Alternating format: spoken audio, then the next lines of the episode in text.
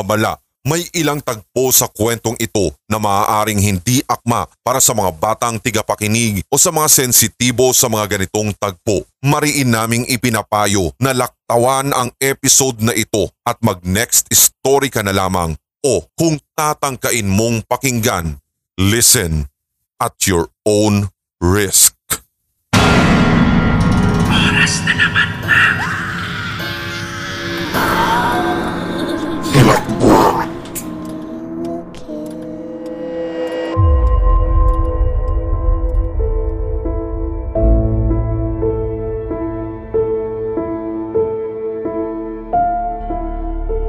Ipinakita ni Lana kay Jared Christopher ang isang basketball court kung saan ito naglalaro noon.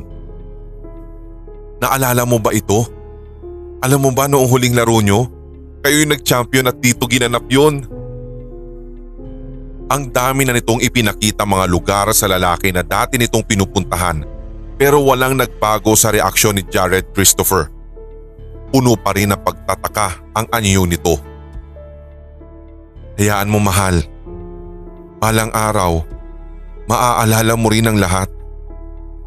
Pati na ako. Hinawakan ni Lana ang kamay nito at naglakad na sila papauwi. Isang matinding aksidente ang bumura sa alaala ni Jared Christopher. Pati sarili nga niya ay hindi rin niya matandaan. Kahit hirap na hirap si Lana sa pagpapaliwanag sa mga dating ginagawa nila ng asawa, nananatili pa ring matibay ang loob niya. Ang mahalaga ay nakasurvive pa ang lalaki at hindi tuluyang nawala sa kanya. Nagkaroon kasi ng problema ang helicopter na sinasakyan nito kasama ang dalawang barkada. Bumagsak ang kanilang sinasakyan sa isang gubat. Nasawi ang tatlong kasama ni Jared Christopher. Mapalad siyang nabuhay ngunit alaala naman niya ang naging kapalit.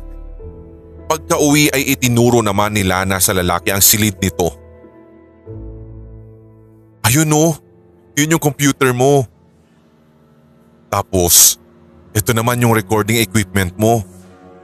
Alam mo ba dati, lagi ka nga naglalak ng pinto rito para hindi kami makapasok. Ayaw mo kasing maistorbo dati sa pagre-record ng mga podcast mo eh. Tsaka isa kang narrator, mahal. Ay siya nga pala, bukas na dalaw din dito yung mga katrabaho mo. Huwag kang mag-alala, ipapakilala kita sa kanila. Wala pa ring imik si Jared Christopher. Puro tango lang ang kanyang sagot sa bawat sinasabi ni Lana. Sige, magpahinga ka na muna at lalabas lang ako sandali ha. Inahiga na niya ang lalaki sa kama nito habang inayos pa ang benda sa katawan. Paglabas sa kwarto ay agad niyang tinawagan ng kaibigang si Kelly. Friend, may ginagawa ka?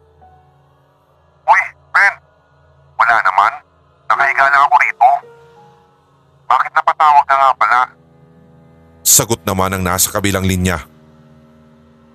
Ah, wala. Pinahiga ko muna si JC sa kwarto niya. Napagod lang kasi kami dun sa pinuntahan namin kanina. Ang dami. Oh, I see. Kumusta na nga pala si JC? Pati yung lakad niyo kanina, kumusta? Did he remember anything? Negative pa rin friend. Ang isa pang pinag-aalala ko ay hindi pa rin siya nagsasalita.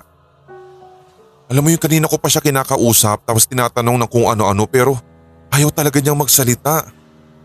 Puro tango lang yung ginagawa niya sa akin. Ko naman, friend. Ano pa bang aasahan mo? Normal lang talaga yon sa mga ganon. Yung mga taong may amnesia. Siyempre, naniniba ko pa yan sa paligid niya since wala nga talaga. Pero kasi friend, magmula nung magising siya kahapon, isang beses pa lang siyang nagsalita. Yun yung time na nagtanong siya kung sino siya at nagsabing wala raw siyang maalala. Pagkatapos nun, hanggang sa makauwi na lang kami, ay hindi na siya nagsalita pa. Nakakabahala kasi yun friend eh. Ay friend. Huwag ka na masyadong mag-isip ng masama. Lalo ka lang mai-stress niyan. Wala namang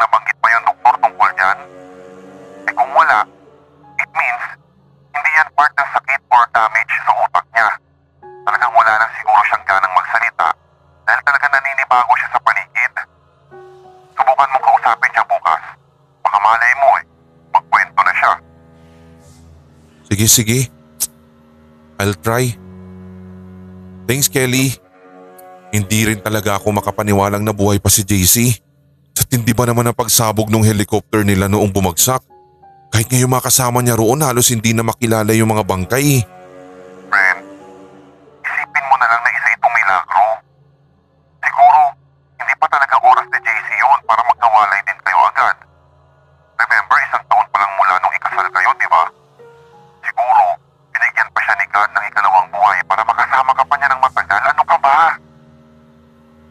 Tama ka nga Kelly.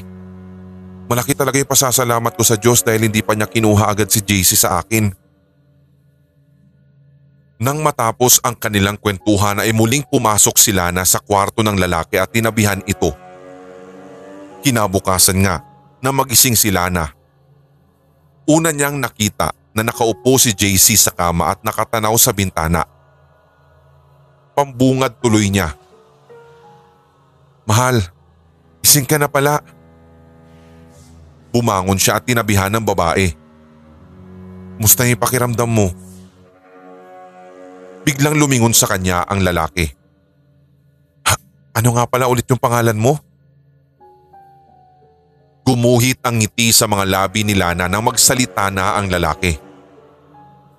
Sa wakas, kinausap mo na rin ako. Ako si Lana. I'm your wife. Wife? Tugon ni Jared Christopher saka napabuntong hininga. Gaano na tayo katagal mag-asawa? Actually last year lang yung kasal natin. Pero nagtagal naman ng tatlong taon yung relationship natin noon bago mo ako niyayang magpakasal. Pasensya ka na ha. Wala pa rin kasi ako maalala kahit kaunti. JC, it's okay.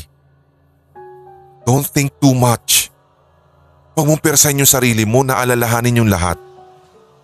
Nandito lang ako para bantayan tsaka gabayan ka.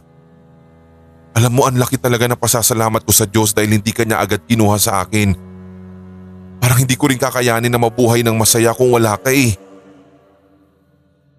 Muling tumitig sa kanya si Jared at pagkatapos ay parang nagugutom ako. Ay, oo nga pala. Wait, magluluto muna ako ng breakfast natin ha.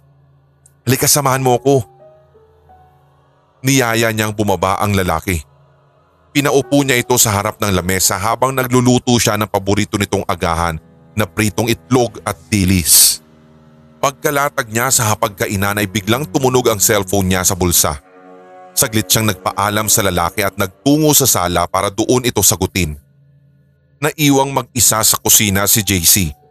Ang tagal nga niyang tinitigan ng pagkain ngunit hindi niya ito ginalaw. Parang hindi ito ang hinahanap ng sikmura niya. Bigla na lamang siyang naakit sa malinis na kulay ng lamesang yari sa bakal. Habang wala pang tao roon ay lumuhod siya sa sahig at inumpisahan nitong dilaan. Ilang saglit lang, biglang lumaki ang kanyang bibig at kinain ang kapirasong bahagi ng lamesa. Agad niya itong tinurog ng kanyang bibig at nilunok. Doon lang siya nasarapan at nagkaroon ng ganang kumain. Kumuha pa siya ng kapiraso gamit ang bibig niya hanggang sa maubos na niya ang kalahati ng lamesa. Doon lang niya biglang napagtanto kung ano ang ginagawa kaya agad siyang tumayo para huminto. Larawan naman ang pagtataka kung bakit niya nagawa iyon. Sakto namang bumalik sa kusina si Lana. Ganun na rin ang pagkagulat nito nang makitang wasak na ang kanilang lamesa. Nawawala ang kalahating bahagi nito. Mahal, a- ano nangyari dito? Hindi agad nakapagsalita si Jared Christopher. Wala siyang maisip na idadahilan. Hinanap na lamang ni Lana ang nawawalang bahagi ng lamesa ngunit hindi niya makita. Nagtaka pa siya kung paano ito nawasak nang hindi man lang lumilikha ng ingay. Ano ba talaga nangyari dito? Bakit nagkaganito yung table natin? Laking pagtataka pa rin ng babae. Pa- Pasensya ka na. Nadulas kasi ako kanina dyan kaya nasira yan eh. Dahilan ng lalaki. Naku mahal, huwag mo sisihin yung sarili mo. Sige na, bumalik ka na lang muna sa kwarto. Doon na lang kita dadala ng pagkain ha. Lilinisin ko muna tong kusina natin. Ah, gusto mo bang tulungan na kita? Ah, no need, no need mahal. Sige na, magpahinga ka na lang ulit sa kwarto mo. Kaya ko na to. Pagkaalis ng lalaki ay muling naghanap sa paligid sila na kung saan napunta ang nawawalang bahagi ng lamesa. Laking pagtataka niya kung paano ito nasira ng ganoon at kung saan naman napadpad yung kabiyak nito. Nang sumunod na araw, muling naiwang mag-isa si JC sa bahay. Nagbalik na sa trabaho sila na dahil mabuti na rin ang kalagayan niya at nagagawa na rin kumilos para sa sarili. Sinilip niya ang frigider ngunit wala naman siyang nagustuhang pagkain doon. Ewan ba niya kung bakit tila wala siyang ganang kumain ng totoong pagkain. Iba talaga ang hinahanap ng tiyan niya. Muli siyang naghanap ng matigas na bagay sa bahay hanggang sa makita niya ang seradura ng pinto ng banyo. Makintab ito, matigas at kulay ginto. Dinila-dilaan niya ito hanggang sa kumapit ang lasa ng tila kalawang sa kanyang dila. Hindi nagtagal ay muling lumaki ang kanyang bunganga at nilamon ng buo ang doorknob. Hindi pa nga siya nakontento at naglabas pa siya ng tatlong pinggan at binasag ang mga ito pagkatapos ay kinain niya ang mga piraso. Isinubo pa niya ng buo ang malalaking bahagi ng nabasag na pinggan. Hindi pa rin napapawi ang kanyang gutom Pinagpawisan na siya. Hindi niya alam kung saan kukuha na naman ng bagong makakain. Natagpuan na lang niya ang kanyang sarili na patungo sa banyo. Dito'y nakita nga niya ang pares ng barbell sa ilalim ng kama. Lingid sa kanyang kaalaman, isa ito sa mga gym equipment na ginagamit niya noon. Kinuha niya ito at isinubo sa kanyang bibig. Lumaki ang hugis ng kanyang bunganga hanggang sa magkasya roon ang mabigat at malaking barbell Nilulun niya ito na parang humigop lamang ng sabaw. Doon pa lang siya nakaramdam ng pagkabusog. Napaupo siya sa kama habang himas ang namimintog na tiyan. Iyon na yata ang pinakamasarap na tanghalian niya. Tuwing wala sila na sa bahay, isa-isang kinain ni Jared Christopher ang lahat ng matitigas at mabibigat na bagay sa kanilang bahay.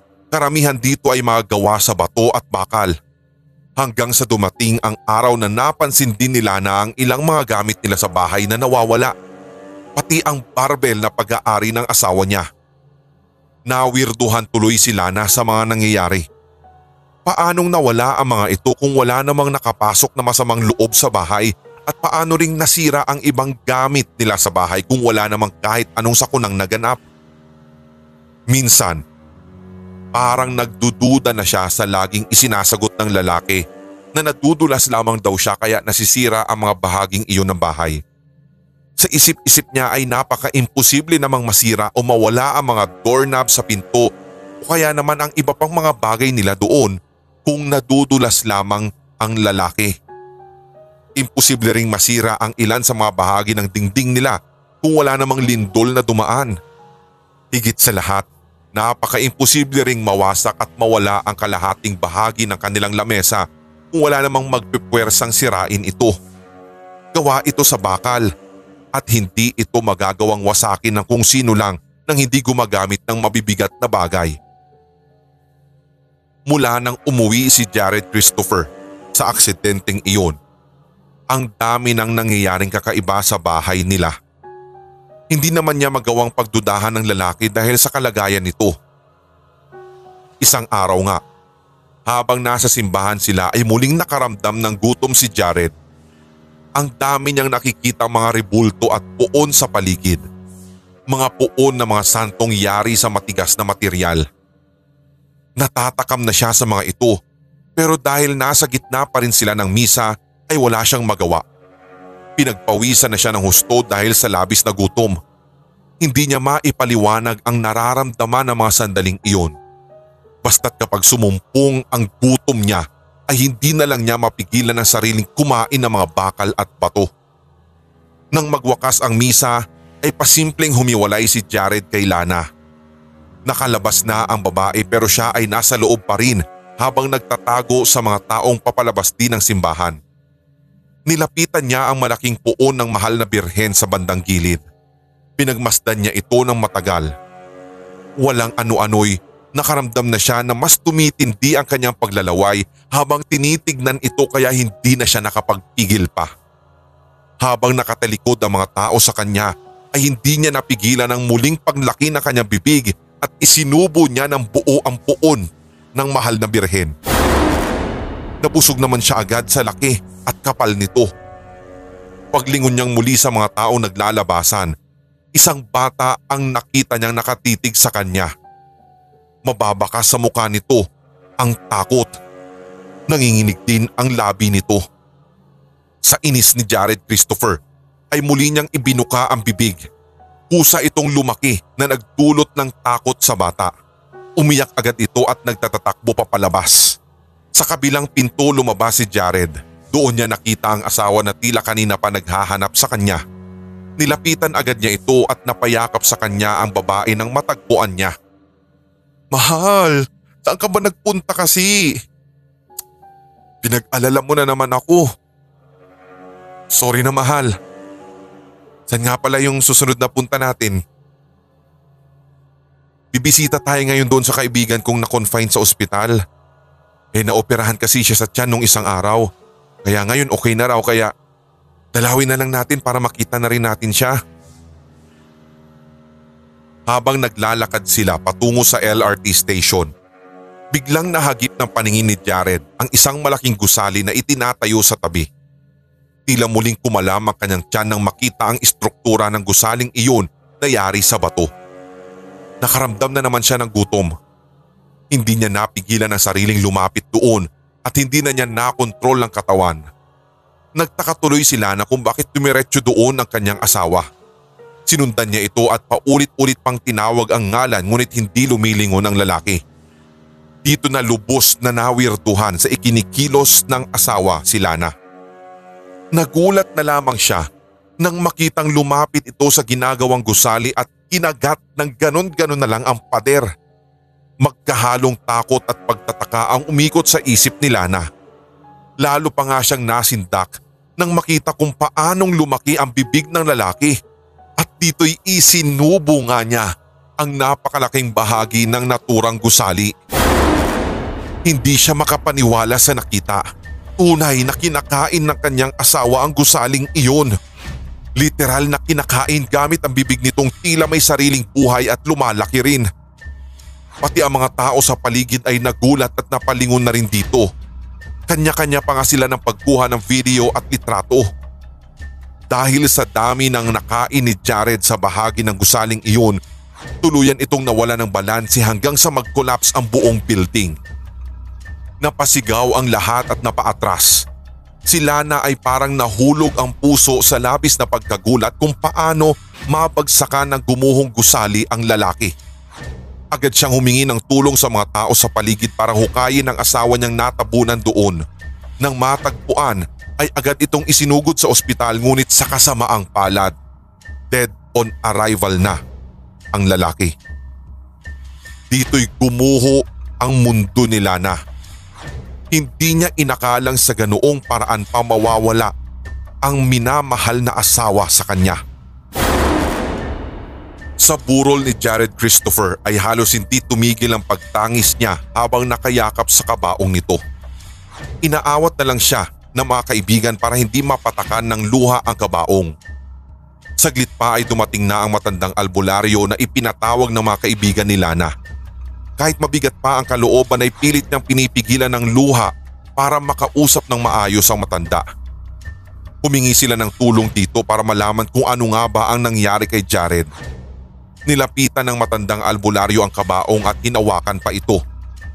Doon pa lang ay bigla na itong nanginig na parang kinuryente kaya mabilis itong inilayo ng mga tao sa kabaong. Pinaupo ito sa isang tabi at pinainom ng tubig. Mangiyak-ngiyak na tinanong naman nila na kung ano ang nakita ng naturang albularyo sa asawa.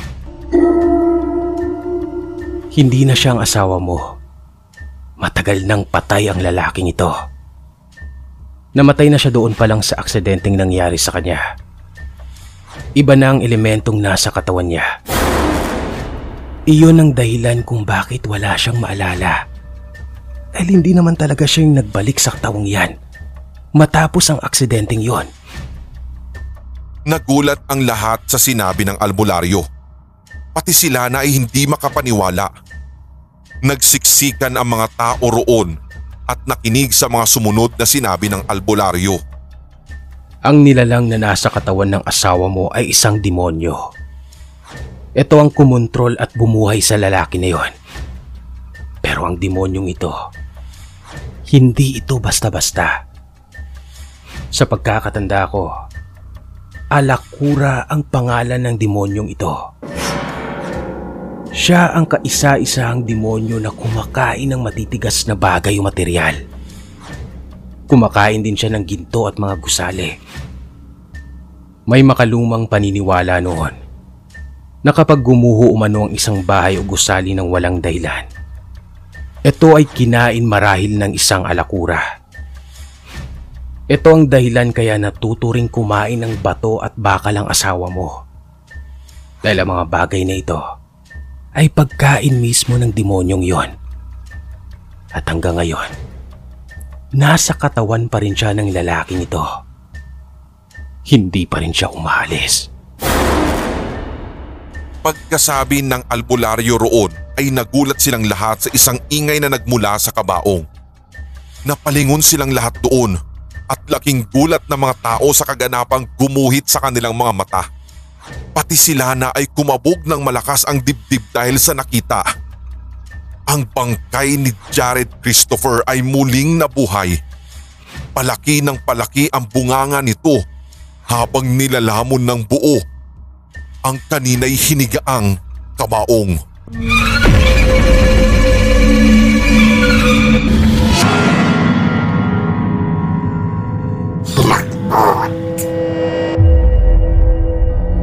Inyong napakinggan ang tampok nating kwentong katatakutan dito sa Hilakbot TV Pinoy Horror Stories The Podcast. Maaari kang magbahagi ng iyong sariling kwentong kahila-hilakbot sa pamamagitan ng email sa sindakstories2008 at gmail.com. Pwede rin via messenger ng Hilakbot TV official Facebook page. For more Pinoy horror stories and Tagalog creepypastas, tumutok sa ating channels Hilakbot TV at Sindak Short Stories. Ganun na rin sa HTV Podcast. Follow, subscribe, and hit the notification bell. Hanggang sa susunod nating kwentuhan at takutan. Maraming salamat mga certified kasindak at solid HTV positive.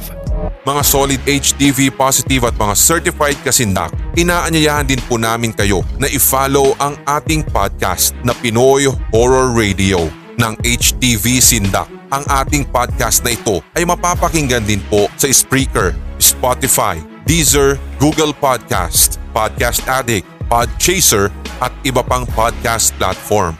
Magkarinigan po tayo sa Pinoy Horror Radio, the podcast.